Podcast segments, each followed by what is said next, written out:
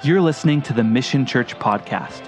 Each message comes from our Sunday morning gatherings where we worship in community, study God's Word, and grow in our faith together to the glory of Jesus Christ. The Mission Church is committed to helping each person belong and believe and to equip them to embrace the call of God upon their life. We pray these messages will build your faith and encourage you today. If you have your Bibles this morning, go ahead and open up to Genesis chapter 42. If you need a Bible, go ahead and raise your hand, and one of our ushers or greeters will be happy to drop one into your lap. Genesis 42, we're going to pick up in verse 25. Uh, if you're new with us, we have been going through the book of Genesis verse by verse, and here we are 42 and a half chapters in, and specifically, we are in the story of Joseph. And to give you a recap of where we are, Joseph is one of the 12 sons of Jacob, who is also renamed Israel, part of the 12 tribes of Israel. And Joseph, as a young man, is his father's favorite, but is hated most among his older brothers. And his older brothers sell him into slavery for money. Joseph ends up in the captain of the Egyptian guard's house named Potiphar, where he rises to power within Potiphar's house for being a man of integrity and full of wisdom and the Spirit of the Lord. And then Joseph is wrongfully accused of trying to rape Potiphar's wife. He's unjustly thrown into prison where he spends several years now running the prison. And he meets Pharaoh, king of Egypt's chief cupbearer and chief baker, and interprets dreams that they've had. And one day Pharaoh has a dream. And when the cupbearer is in the presence of Pharaoh, he goes, Oh my goodness, I've forgotten. There's this guy in prison. His name is Joseph. We need to get him in here so that he can interpret your dream, O king. And Joseph is brought from the, from the prison to the palace and interprets the king of Egypt, Pharaoh's dream. And in a moment, Joseph goes from prison to second in command in the most powerful kingdom in the world at that time.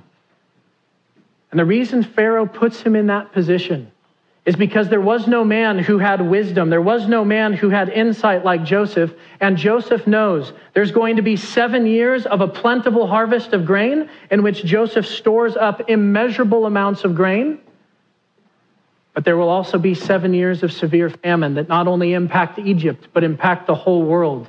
And Joseph is put in charge of managing the grain for the known world second in command to only Pharaoh. And last week we saw that there is no grain in the land of Canaan, where Joseph's brothers and his father Jacob live. They all think that he's dead.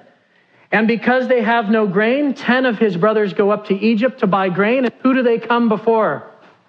Joseph. And they bow their knee to Joseph, just as when he was a teenager, he dreamed that they would.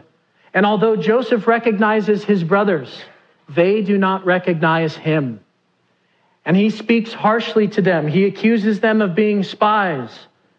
But we saw that Joseph had a special plan of reconciliation, a patient plan to bring his family into a safe place where they would have food, where they could have longevity, and where he could protect them. And last week, Pastor Dave talked about the four parts of this patient plan of reconciliation. The first one is that Joseph was slow to speak and quick to listen. Uh, if you had found your 10 brothers who had betrayed you and sold you for a couple of bucks, how would you respond when you first saw them? Ha ha! Who's wearing the signet ring now, homie? now I can get my payback. Now I can get my revenge. But instead, Joseph is slow to speak, and he listens as he asks questions Is your father still alive? Tell me about the family that you come from. Tell me about the land that you come from. And he takes time to listen to them in order to learn about them. What phenomenal principles for us in our own relationship. Secondly, Joseph is other centered. His patient plan of reconciliation is not to elevate himself, it's for the purpose of reconciling his family to where they need to be, which is with him, where they can be provided for. He's other centered in that he doesn't want to justify or seek vengeance for himself, but instead seeks the provision of his family who is in need. Thirdly, that plan of reconciliation has realistic expectations. Uh, sometimes when we want to reconcile with somebody, we hope that it takes how long? Like 20 minutes. That would be great. Or one session of counseling, or one email, or one text. And realistically, we should understand that reconciliation is usually a long process. Because if there are deep wounds and much trust that has been broken, reconciliation takes time. It takes wisdom. It takes knowing how close to get and when to be at a distance, how much to offer and when to pull back. And Joseph employs this beautifully as he establishes this plan of reconciliation with his family. And then lastly, this patient plan of reconciliation stays focused on reconciliation. Joseph doesn't let it become about his family worshiping him. It doesn't, he doesn't let it become about money. He doesn't let it become about vengeance. He stays focused on the plan of reconciling relationships that have been broken. And, church family, may I encourage you. What Joseph is revealing to us in chapter after chapter is just a small sliver of what Jesus Christ is and what he's done in his plan of reconciliation for us. Joseph is a prefigure, an archetype, a foreshadow of the Savior, Jesus Christ, who is to come. And as we dive back into the story today, we have to remember Joseph has kept one of the brothers, Simeon. He's kept Simeon and bound him and thrown him into prison, and he's told the other brothers, since you said you were honest men, if you are, go back home, get the younger brother that you say you have, Benjamin, bring him back to me, and I will return Simeon to you, and you can trade in the land. Joseph is doing hard things in this plan of reconciliation for the purpose of building character in his brothers and reconciling a family that has been broken. And this is not just any family, is it? What family is this, by the way? This is the nation of Israel. If they starve to death, the promise of the Messiah is finished. God is using Joseph to remain faithful to his promise despite the sinfulness of Jacob and Joseph's brothers. So, you ready to jump in? Genesis chapter 42, beginning in verse 25. Then Joseph gave a command to fill their, meaning his 10 brothers, or actually nine brothers, since Simeon is in prison, to fill their sacks with grain, to restore every man's money to his sack, and to give them provisions for the journey. Thus he did for them. A tremendous show of grace by Joseph. Uh, last week we looked at how forgiveness precedes reconciliation. Well, grace also precedes reconciliation. Grace is undeserved kindness, unmerited favor. It means that it's undeserved. It means that you can't do anything to earn it. It's simply given as a gift. And Joseph gives a gift to his brothers who did what to him? Who sold him into slavery because they didn't like him. And then they took his coat, which was the prized possession his father had given him, tore it into pieces, dipped it in animal blood, returned back to Jacob and said, Does this belong to your favorite son? Do you see the wickedness of these men? And what does Joseph do for them? He gives them grace. He gives them grace. We see that he provides this unmerited favor by he fills their sacks with grain, which means this. These weren't small sacks. These were sacks that were meant to keep the entire family of Jacob alive for probably about a year's time. He gave them a year's worth of grain for roughly 70 people. It was a significant gift that he provided. And we know it was a gift because what did Joseph do with the money that they tried to pay with it? He put it in their sacks. He does this quietly. He doesn't want them to know right away.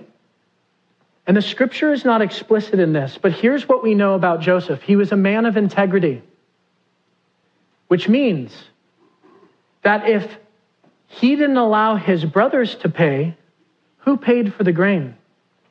Probably Joseph, because Joseph was still a man under authority and he respected Pharaoh and he respected the position that God had placed him in. And so to just simply give it out for free would have been taking advantage of Pharaoh and of God. And instead, Joseph returns their money and pays for it himself. What a picture of what Christ has done for us. We could never earn or deserve or somehow gather up enough strength or gifting to get God's grace so that we could be on his team. Instead, while we were still wretched and dead in our sins, following the inclinations of our flesh, following the passionate desires of our members, God gave us his grace. Because grace precedes reconciliation. Look at Ephesians chapter 2, verses 8 and 9 on your screen. Read this all with one loud voice. For by grace you have been saved through faith, and that not of yourselves, it is the gift of God, not of works, lest anyone should boast. Grace is a what from God? It is a gift. You cannot earn it, you cannot deserve it. He gives it freely. And Joseph, modeling who Christ is, does the same. Now, think about this in your own salvation. If you're here this morning and you're a follower of Jesus Christ, when in the process of you becoming a follower of Jesus did he give you grace? After salvation? When did he give you grace? When we were dead in our sins. When we were living life the way that we wanted to live our life. I can remember in my own life, I knew the truth. I got the privilege of growing up in church. I had Christian parents and I lived life selfishly. I did it my way for me. And it was only by God's grace that He allowed me to see the error of my ways, the foolishness of my sin. And He even gave me so much grace that I came to the end of myself going, I live a joyless and purposeless life as I continue to pursue my own dreams not caring what God wants for me. That's His grace.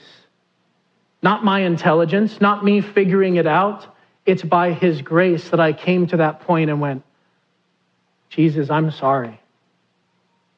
Please forgive me. That's by His grace.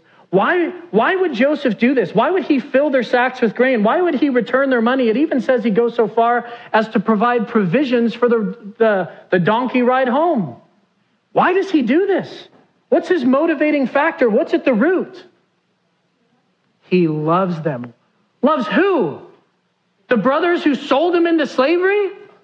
Who tricked their dad? Who left them for dead? Who never came looking for him? Those brothers? Man, amazing. And if God pursues people like that, then he pursues people like me and like you. And it's out of the foundation of his love, which has nothing to do with anything that you've done. It has everything to do with what he's done through his son that calls you to himself. Joseph is an incredible prefigure of who Jesus is. Both grace and love precede reconciliation. Look at Romans 5 8. Many of you know this well. Let's read it all together. But God demonstrates his own love toward us in that while we were still sinners, Christ died for us. When did Christ die for us? Love precedes reconciliation. If you have broken relationships in your life, which most of us do, because we live in a very imperfect world and we are very imperfect people, it can be small areas that need reconciliation, and it can be mountains that seem like they need to be reconciled. But know this forgiveness, grace, and love precede reconciliation. This is modeled to us through Christ Jesus, who called us into that plan of reconciliation. And if Christ has called us into that plan, what is our role in restoring relationships with others? To do the same forgiveness, grace, and love precede reconciliation. And that's made possible not because we're good people, but because what Christ has done for us, we now are empowered to do for others through Jesus Christ our Lord. Amen? That's one verse.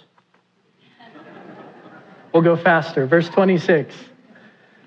So they, the brothers, loaded their donkeys with grain and departed from there. But as one of them opened his sack to give his donkey feed at the encampment, he saw his money, and there it was, in the mouth of his sack. So he said to his brothers, My money has been restored, and there it is in my sack. Then their hearts failed them, and they were afraid, saying to one another, What is this that God has done to us? We laugh at this because how many of you are like, If I got my money back, what would we be doing? Hallelujah. Thank you, Jesus. This is amazing. Why do the brothers not have this reaction? Why are they not praising God? Why are they afraid in their hearts and it says that their hearts fail them? What's caused them to see this in a skewed understanding? Guilt. Last week we looked at guilt as a heavy burden. And we'll take it a step further this week to look at guilt hinders us from receiving God's grace. Guilt hinders us from receiving God's grace. What does that look like in real life? Here's what it looks like. When we feel guilty, and we don't believe that Christ's death on the cross, his blood shed for us, his resurrection power is enough to forgive us, we spend our life trying to make up for the wrong things that we do. Some call it penance. And there is no amount of good work or good things that we could ever do to pay the penalty that we deserve because of our sin. And with a guilty conscience, even the blessings that God provides can look like curses. And do you not see what God has done for Jacob and his family? They come and imagine how costly grain was. There's no food in the known world except in Egypt because of what God has done through Joseph. You think gas prices are expensive? Can you imagine what the grain cost would have been? They have to bring inordinate amounts of money to pay for this grain. And God does what for them? Restores it, gives it back. And the first thing they go is, God is after us. He, oh, he knows. He knows what? He knows their sin. He knows what they did to Joseph. And yet, here's what's interesting Joseph has forgiven them already because forgiveness precedes reconciliation. And he's shown them grace and love because grace and love precede reconciliation but because of their guilt and unrepentant sin in which they have not confessed to God or to Jacob what they have done, they are guilt ridden. They are filled with shame. And at every corner, when something goes bad in their life or something doesn't go according to plan, the first thought that pops into their head is what? God is against me. May I encourage you? Nothing could be further from the truth. If it was about your behavior that caused God to be favorable to you, we would all be doomed. But instead, because of his forgiveness, his grace, and his love, which has preceded reconciliation, may I encourage you that God is for you. He is not against you. He has plans to prosper your life to bless you, to give you an abundant life. It's what he's been doing throughout Genesis. Jacob makes some bonehead moves, doesn't he? To the point where sometimes we're like, how is Jacob God's man? Like, how is this guy the patriarch of Israel? And that's the beauty of these stories. Is it reveals that a man like Jacob who is faulty and sinful and lacking in character, God is patient in his pursuit to grow his character and to wait patiently as there's reconciliation. May we not frustrate the grace that God wants to give us by not repenting of our sin, but instead by holding on to sinful things that we've done, keeping them secret, not bringing them before the Lord, not reconciling with others. If we do that, we will have the heavy burden of guilt which causes us not to be able to receive God's grace. And you can easily find yourself trying to work for God's love instead of simply receiving it as the free gift that He gives it to us with. Their first thought God is against us. What has He done to us? And God's like, I'll give you all your money back so that you can come back and do what? Buy more.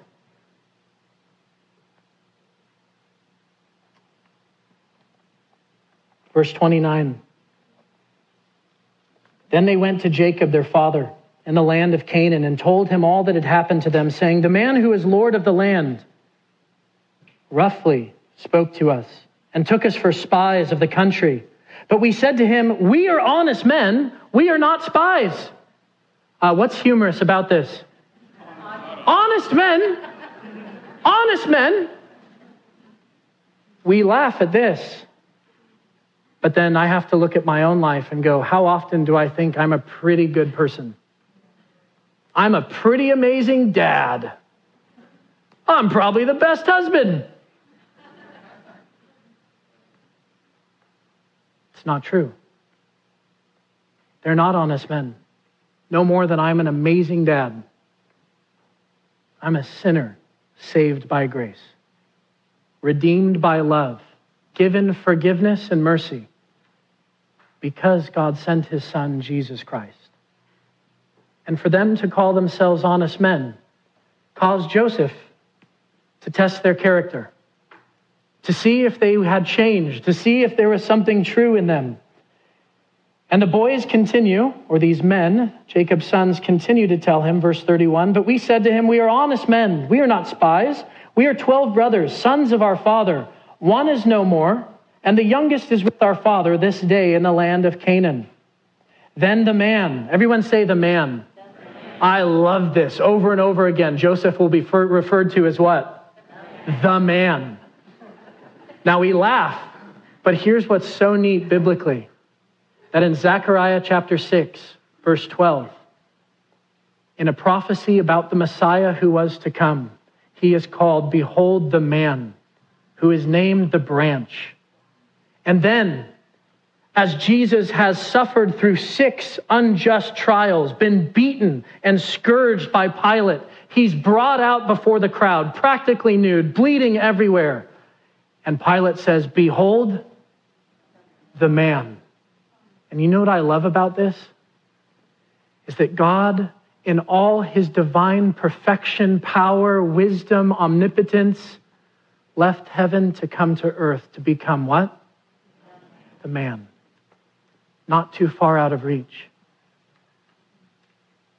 not so distant that we couldn't have a relationship with him, but to come down to our level. He who knew no sin became sin for us so that we might be forgiven. So, as Joseph is referred to as the man, he is the foreshadow of the man to come, who is Jesus Christ. Then the man, verse 33, the Lord of the country said to us, By this I will know that you are honest men. Leave one of your brothers here. Who's the one that got left? Come on, I need to hear it. Who's the one who got left? Simeon. Don't forget Simeon, because everyone else forgets Simeon. They leave him there. Don't forget Simeon. Leave one of your brothers here with me. Take food for the famine of your households and be gone and bring your youngest brother to me. So I shall know that you are not spies, but that you are honest men. I will grant your brother to you, and you may trade in the land. Here's what I love about what Joseph has done. Has he given a clear plan of reconciliation? He's made it abundantly clear. It's not a mystery. They're not wondering what they need to do in their role. They are called to leave Simeon, to go back to the land of Canaan, to get who? to get Benjamin, the youngest son. And when they return with Benjamin, what will Joseph do? He will return Simeon to them, and they are free to trade in the land, or in other words, to live in the boundaries of Egypt, to have provision given to them, to have the resources that they need to survive as a family and to thrive under Joseph's protection. Joseph has made a clear plan of reconciliation. Verse 35. Then it happened as they emptied their sacks that surprisingly each man's bundle of money was in his sack. And when their father saw the bundles of money, they were afraid. And Jacob, their father, said to them, You have bereaved me. Joseph is no more, Simeon is no more, and now you want to take Benjamin? All these things are against me. This is tremendously sad in the story. Do you see what Joseph clearly gave them? What did he provide? He provided grain, he provided money, and he provided a clear plan of reconciliation, or at least in their eyes, an opportunity to come and live in the land of Egypt and to prove themselves as honest men. I would say, as a whole, that's a pretty good, successful trip. They got to speak with the person second in command of the country who said, Hey, you can come back here. Bring your brother, and everything we have will be offered to you. Is that a good day? And yet, when they find this money in each one of their sacks, what's the automatic thought that comes to their minds? Guilt. God is after us, He's against us. Is there anywhere in your own life where you have a sign to God that He is against you? That something is His fault? That if only He would do this, then you would be happy. May I encourage you, identify what that is and come back to the truth of God's character. Because His forgiveness, His grace, and His love precedes even your reconciliation. It's already yours, unmerited and undeserved. It has been given to you freely. You don't have to earn it. You don't have to think that God is against you or after you. It's actually the opposite. He's for you. He wants to build you to become more and more like his son. As we continue, verse 37 says Then Reuben spoke to his father, saying, Kill my two sons if I do not bring him, meaning Benjamin, back to you. Put him in my hands, and I will bring him back to you. But he said, meaning Jacob said to Reuben, My son shall not go down with you, for his brother is dead, and he is left alone. If any calamity should befall him along the way in which you go, then you would bring down my gray hair with the sorrow to the grave. There is so much to unpack here. Um, Joseph is testing his brother's character. Joseph's plan of reconciliation tests the character of his brothers. What will they do? Will they leave Simeon to rot in jail, kind of like they've left Joseph to rot? They've never come looking for him. They've never confessed their sin. Will they humble themselves? Will they ever repent of their sin? Will they return to Egypt? Will their character grow? There is a test in this plan of reconciliation. And Joseph is a master at knowing how and when to employ hard things, but not such hard things that they can't be accomplished. And I want you to think about this in your own life. Um, if you take a little kid maybe four years old, just, just old enough to really kick a soccer ball, and you put the net one foot in front of that kid, 10 out of 10 times, how many times are they going to kick it in the goal? 10 times, even at four years old.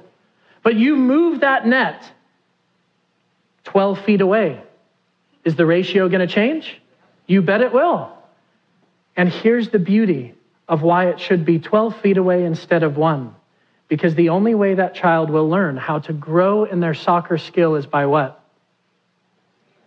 Missing. Struggling a little bit. Not to the point where it's so discouraging that you put it 50 feet away and they can never make it, but just far enough that they realize, I have to get better. I have to make adjustments. The way that I'm doing it isn't working. I also need a coach to come alongside me to help me grow. Do you see what Joseph is doing with his brothers? What God has done for him in the fires of trial. Think about the path that Joseph has taken. At 17, he's traded into slavery. How many people might that have broken? And yet, he diligently serves the Lord in Potiphar's house. And in Potiphar's house, he's given command of everything. It says Potiphar only worried about what he needed to eat that day. That was all because everything else Joseph took care of. And the same thing happens in the prison. And now the same thing's happening in the king's court, where Joseph is in charge of all of Egypt, and Pharaoh literally worries about nothing.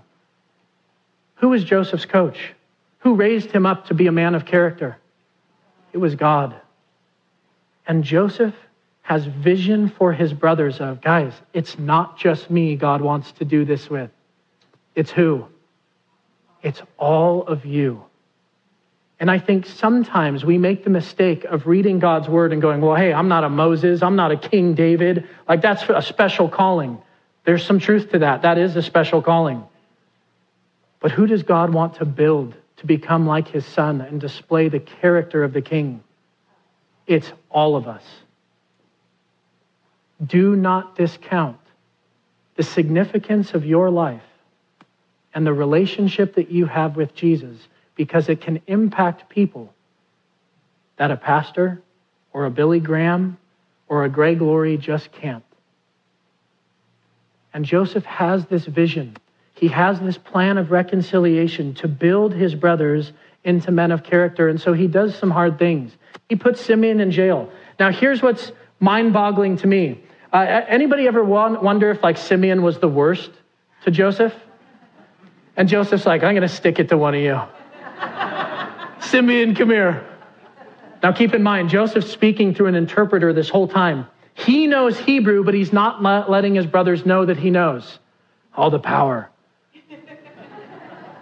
He's speaking Egyptian, and an interpreter is speaking Hebrew, but as the brothers speak Hebrew, Joseph understands everything that they say. And he picks Simeon to put in prison. Now, here's the beauty of how we know the heart behind what Joseph is doing. If he had an arrogant heart, or if this was spiteful or vengeful, would God have honored that? Absolutely not. But instead, Joseph knows this plan of reconciliation will have to cost something.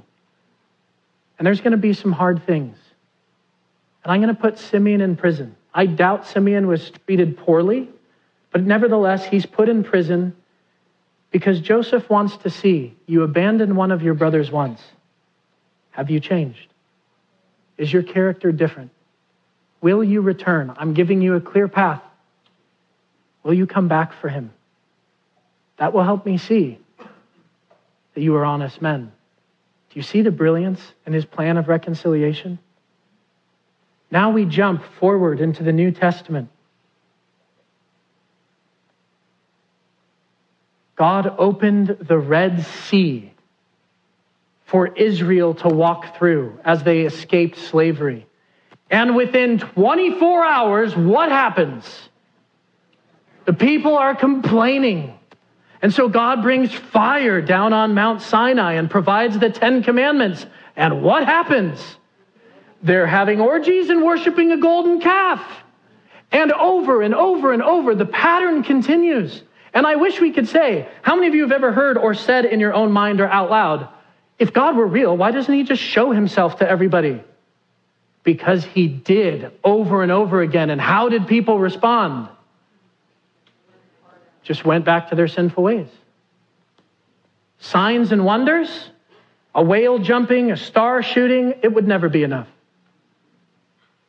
But in his plan of reconciliation, to take the Son of God from heaven and to bring him to earth fully man, fully God to walk among us, to understand the pain, the suffering, the sorrows, to lose a dad at a young age, to experience scrapes and broken bones and bruises and mocking, financial hardship and struggles like we do. Do you see the depths of God's plan of reconciliation and how much He loves you? That He would send His only Son to come to our level to rescue and redeem us. Joseph is willing to start somewhere with his brothers in order to lead them to where they need to be. And Christ is the same way.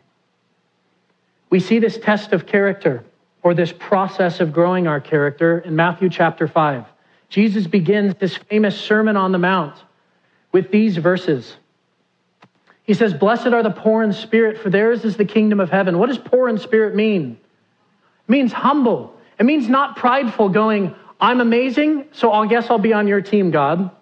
Or prideful going, I don't need a Savior because I am my own Savior. Or the money I've made is my Savior. Or my giftings or my beauty or whatever it is is my Savior. Poor in spirit means I'm humble to go, oh, my life is sinful. I'm a wicked person. And next, Jesus teaches Blessed are those who mourn, for they shall be comforted. Mourn over what? Mourn over their sinfulness. And Jesus promises if you mourn over your sin, which means when you confess your sin,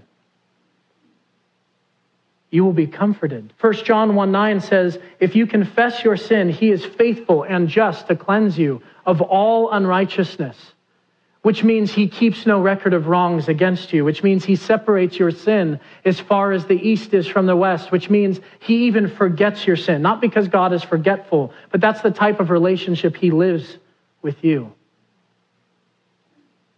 as husband and wife, as parent to children, as friend to friend, coworker to coworker. We can often forgive people, but forgetting the things that they've done to us is something else, isn't it? And yet God keeps no record of wrongs against you. For those who mourn over their sin, they will be comforted. They will be comforted through the blood of Jesus Christ that cleanses them from all unrighteousness. This is the process of reconciliation. Blessed are the meek, for they shall inherit the earth. Meekness is not weakness, Meekness is strength under control. Notice Joseph's brothers. There are 10 of them. They are bigger, they are older, and they pick on Joseph to the point of selling him for a little bit of money into slavery. They were not what? They were not meek. They used their authority for wickedness. But look at Joseph. He is second in command of the known world. And what is he doing with his power? Literally feeding people so they don't starve to death. What a picture of Jesus Christ.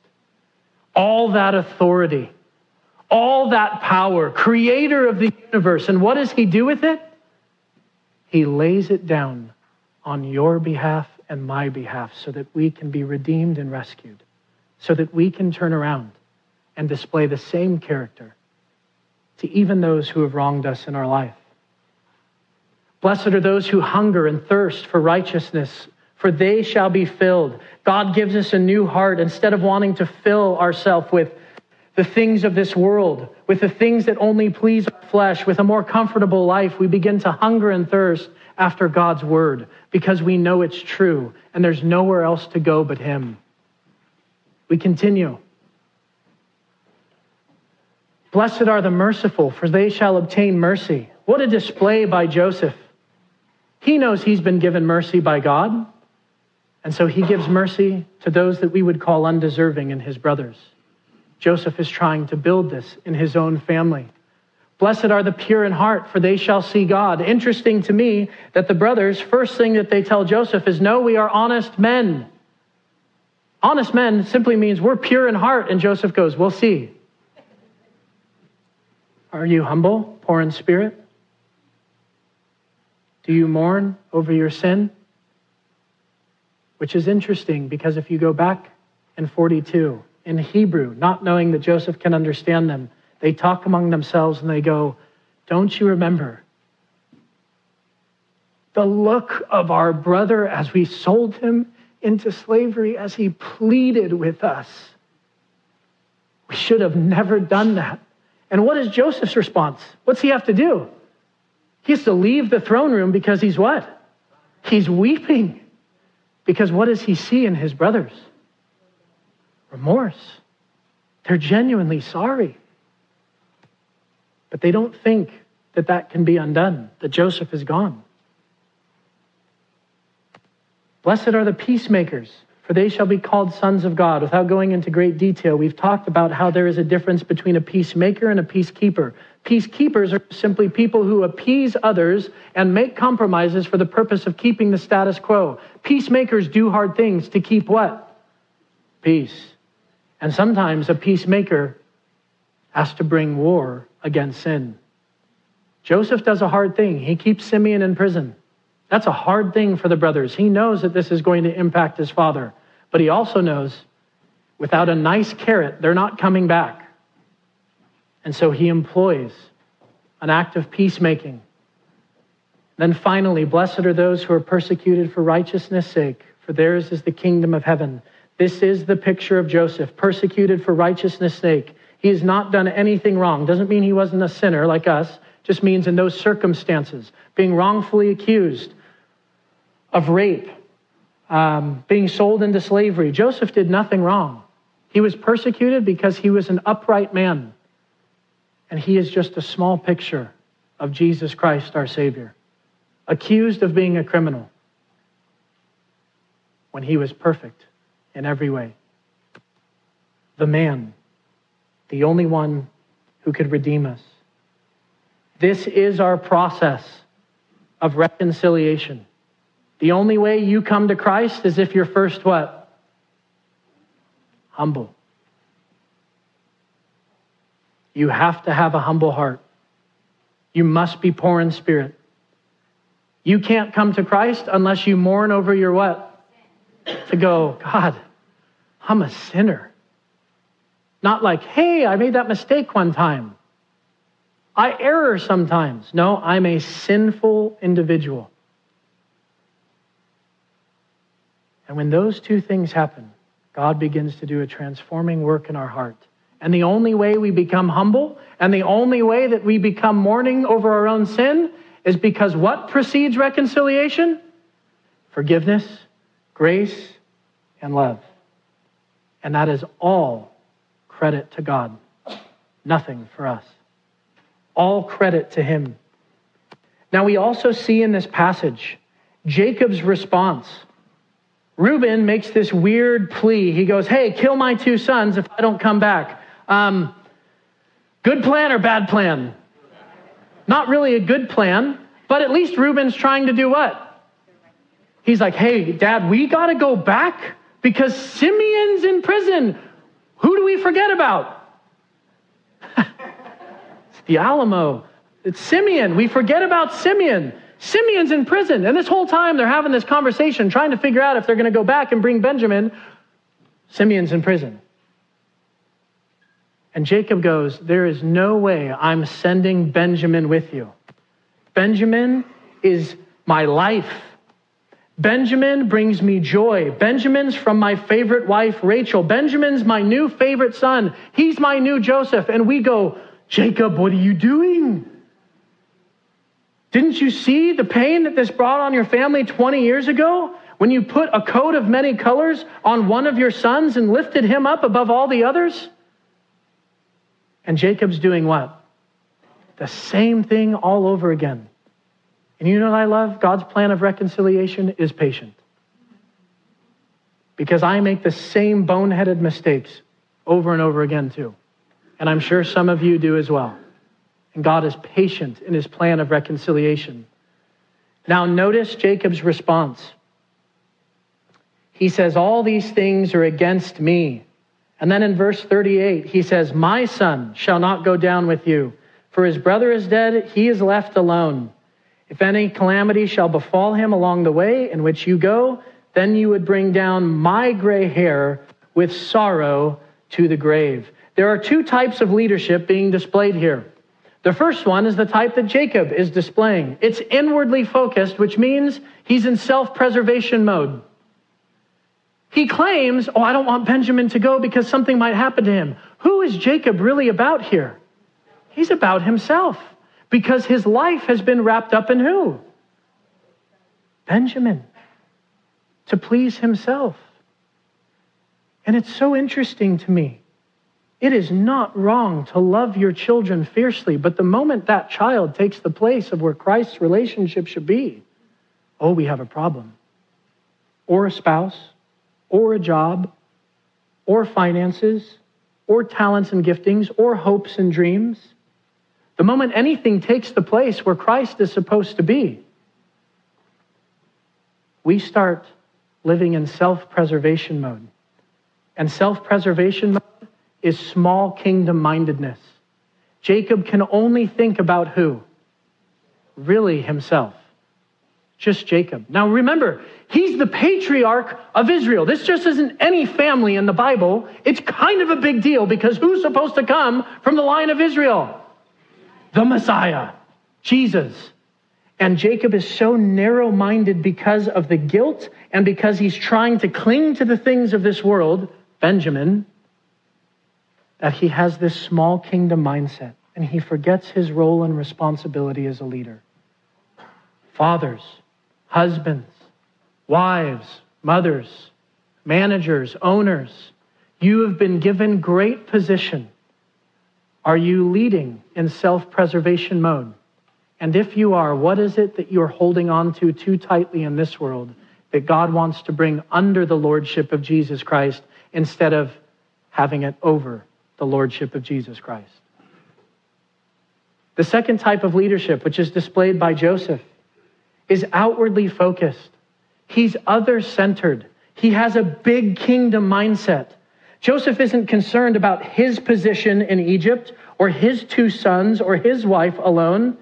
He's looking at the known world, going, God, you've given me an opportunity to steward others. Help me to nourish them, to feed them, to be a man of upstanding character and integrity. Help me manage this grain so that we can get through this famine and that people are able to be fed. He's other centered, which makes him big kingdom minded. Joseph displays this, but the one who models it best is Jesus, who once again came to earth, fully man, fully God. And his whole purpose was not to be served, but to what? To be a servant of all, to lay his life down, to take the sins of many upon his shoulders, and to endure the wrath of God reserved for us so that we might be saved. Outwardly focused, other centered, big kingdom mindset. How are you leading in the areas where God has given you stewardship and responsibility? How are you using the roles that God has called you to? You still with me? Chapter 43. Now the famine was severe in the land, and it came to pass when they had eaten up the grain which they had brought back from Egypt, that their father said to them, Go back from me, go back, buy us a little food. But Judah spoke to him, saying, The man solemnly warned us, saying, You shall not see my face unless your brother is with you. And if you send your brother with us, we will go down and buy food, said Judah. But if you will not send him, we will not go down, for the man said to us, you shall not see my face unless your brother is with you.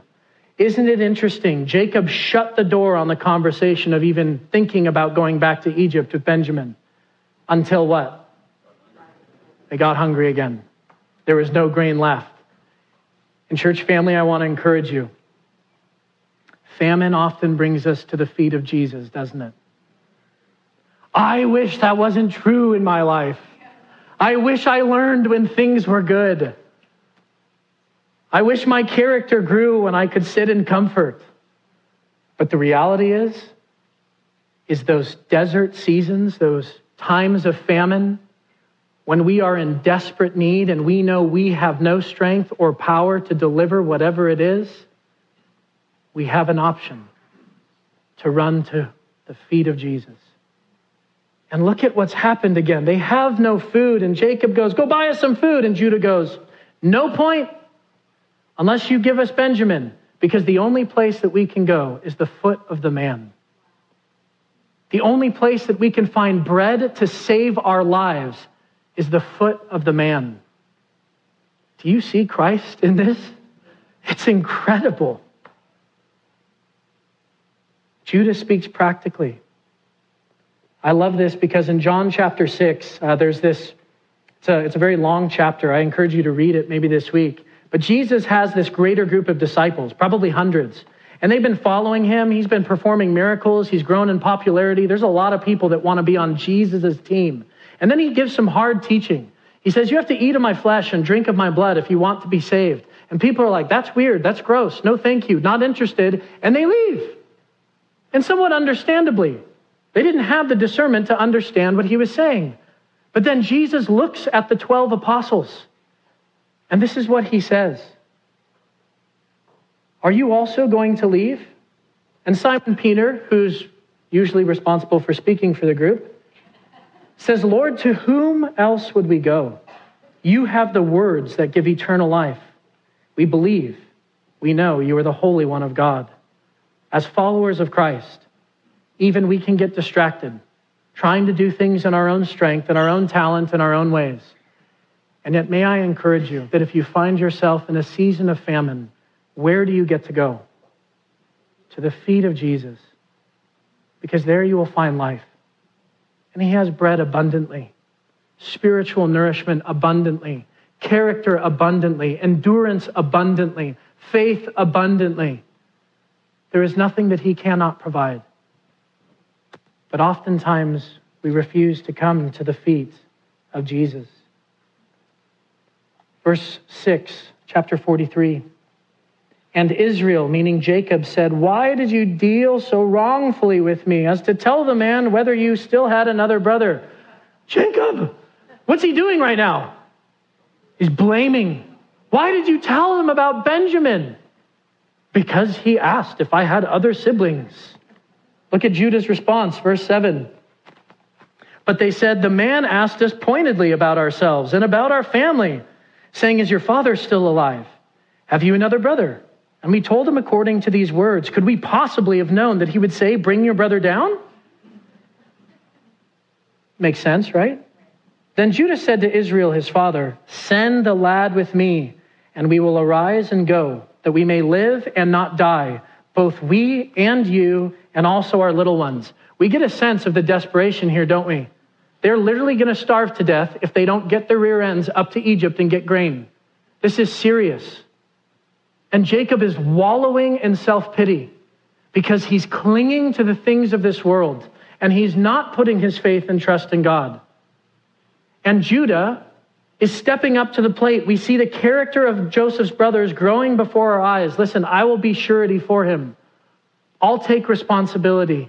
I'll take him under my wing. I want to oversee my little brother. And if you remember, Judah was the one who suggested what?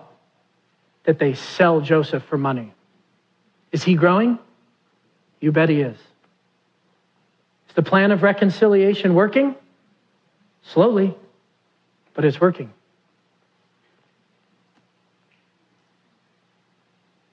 Verse 10 if we had not lingered, surely by now we would have returned the second time.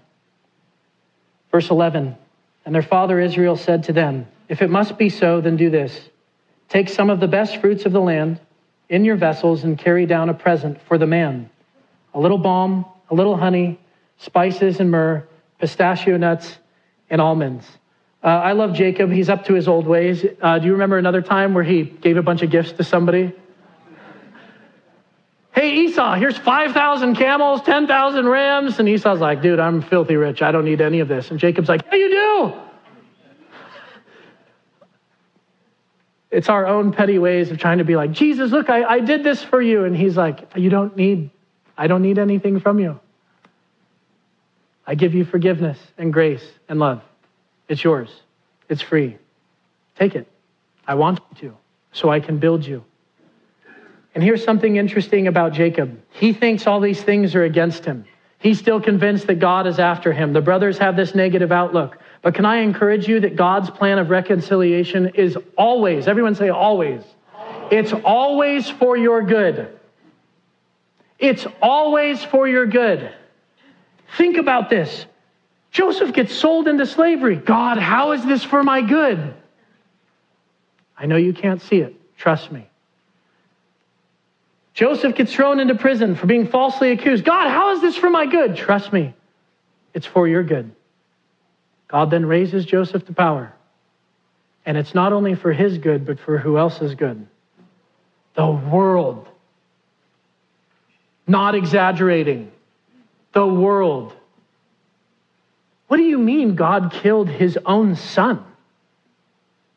Because it was for your good because his plan of reconciliation is always for your good. As you seek to reconcile relationships in your own life, apply wisdom. Look at those four things we talked about at the beginning. making sure that you're other centered, slow to speak, quick to listen, realistic expectations. These are all super important. But know that as you seek to reconcile, reconciliation is always for your good and for the good of others.